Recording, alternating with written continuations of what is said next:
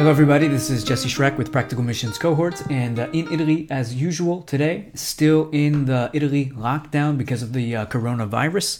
Uh, but today we wanted to do another uh, question with an answer. As we mentioned, we are now taking advantage of a little bit extra time we have since we cannot be out evangelizing like normal. Uh, we want to answer a lot of these questions that we have on file here uh, uh, that have been asked to us that we've answered in the past, but we want to make available to everybody who uh, tunes in either through the podcast or through uh, now our, also our YouTube channel. Uh, so again, the idea goes back to when we are at the Bible Institute, and we would have the missionary panel where all the missionaries here would line up together, all the students on the other side, all the students had all the opportunity they wanted, where they could ask questions, where they could say, uh, I think this or that. Uh, what do you think of this? Or how would this look like? How do you guys do that? Whatever might be, whatever came to mind, they could ask and we would give answers. Uh, so carrying on that tradition, here we are again today. And the question that was uh, asked in this particular time is, how are you viewed in Italy when you are missionaries? How are you viewed in Italy when you are missionaries? And is there an advantage to doing business for mission? This is a new uh, thing, relatively new. Business for mission. It's a new kind of buzzword or something like this. Uh, so I'll go ahead and answer these questions with uh, the, the things that come to mind immediately when I think of that, when I think of our context in Italy and uh, the work that we have to do here and what that looks like. So, question number one How are you viewed in Italy when you are missionaries? And what immediately comes to mind is Africa. People, uh, Roman Catholics uh, in Italy, uh, Italian people, uh, not familiar with biblical missions, with church planting missions, with evangelism, any of this stuff, when they hear the word missionary, they think of humanitarian work in Africa, digging wells, building things, helping people in physical need. Uh, so it's a foreign concept to them. And that uh, even when we moved into our apartment where we are now, and, and they even mentioned, oh, so you're missionary. Something with Africa, right? Is the only thing that comes to mind. No clue that Italy itself would have need of missionaries who preach the gospel and so on. Uh, but so on one hand, they think that's totally strange, bizarre. Why would you come here? Missionaries need to go over there in the jungle or something like that.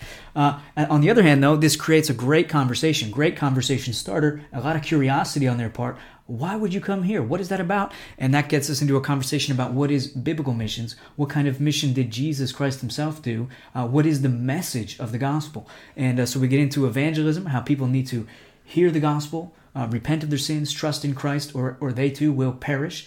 And uh, they also need to hear of the reality of uh, a Christian is a disciple. Uh, we surrender our lives to the Lordship of Jesus Christ and we desire to follow Him, to know His will, to do His will, etc., to be His people. And uh, so, evangelism, discipleship, and, and church planting.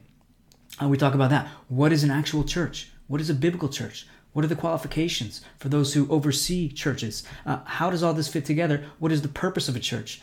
All kinds of things that totally blows their mind come into perspective because of that reality. You're a missionary and they don't know what that means but when you begin to educate a little bit big eye opener for them and an opportunity uh, for the gospel. So uh, how are you viewed? That's how we're viewed in a nutshell. A bit crazy a bit weird but it creates an open door. Ah and we get right to the gospel with people. It's not some long time commitment where we have to be their friend for 20 years before we can talk about the gospel. No as soon as they ask what you do you're a missionary. Really? Boom. Open door for the gospel. Either they say not interested and they quick turn and run away, uh, or they're very intrigued. Really? So, what do you think of this, or what do you think of that? Great conversation starter, always an entryway uh, to the gospel. And the second question here is there an advantage to doing business for mission?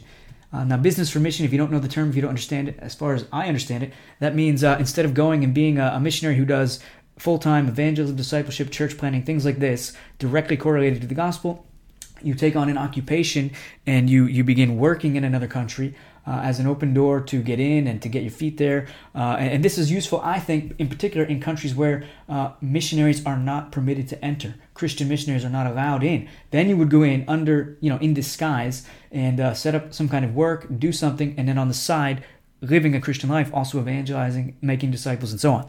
Uh, now, in Italy, we don't have to hide. So, uh, is there an advantage to doing business for mission in Italy? I would say absolutely not, in no way. Uh, because, number one, Italy has a, a, a, bit of an economic crisis going on, and now we're in a pandemic, so it's even worse. Uh, but the reality of finding a job, very, very hard, uh, even for Italians right now. Many Italians over the last 10 years have had to leave. The younger folks had to leave and go abroad to work, uh, things like this. So it's, it's not a good time to be working in Italy. Taxes are really high. It's complicated to get in, especially if you don't know the language to actually find a work and, and, and do all that. And on top of that, the, the work of evangelism, discipleship, and church planting is more than full time. I mean, that will consume you. That is a full time task. Uh, Jesus applied himself to those things, and we're called to do the same.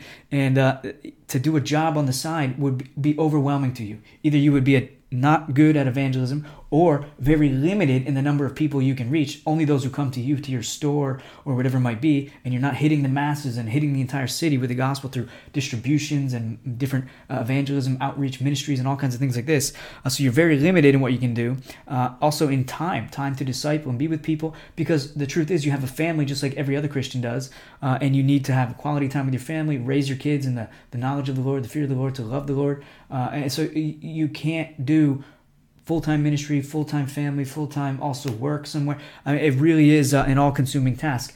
And uh, if you want to be fruitful in evangelism discipleship and church planting you really need to give it your all. Uh, to be called to do another job on the side as well would really uh, hinder uh, your abilities to serve the lord well in that area. And probably what would end up happening is you do everything a little bit not good uh, and it just makes everything not nearly what it could be. Let's just say that.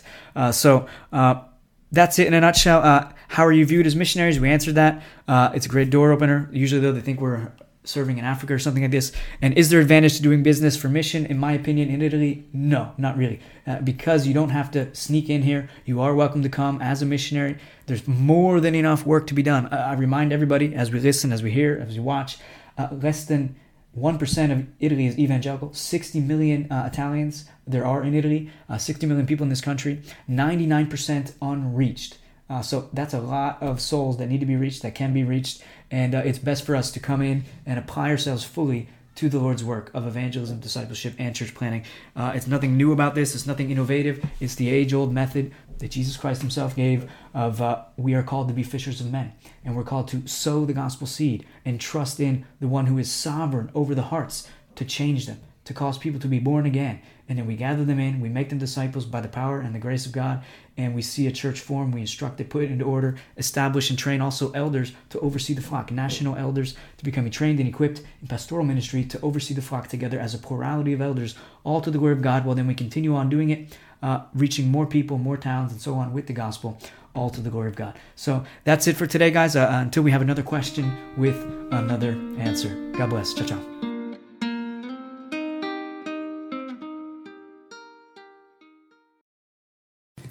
If you like the podcast, we encourage you now to come on over and join us on the inside. If you love Jesus Christ, you love this podcast, you love the Italian people, you love the Church of Jesus Christ, it's the perfect place for you to meet other people and uh, see and understand more about the Italian culture and what is going on with Practical Missions Cohort in the Italian context. Look forward to seeing you over there. God bless.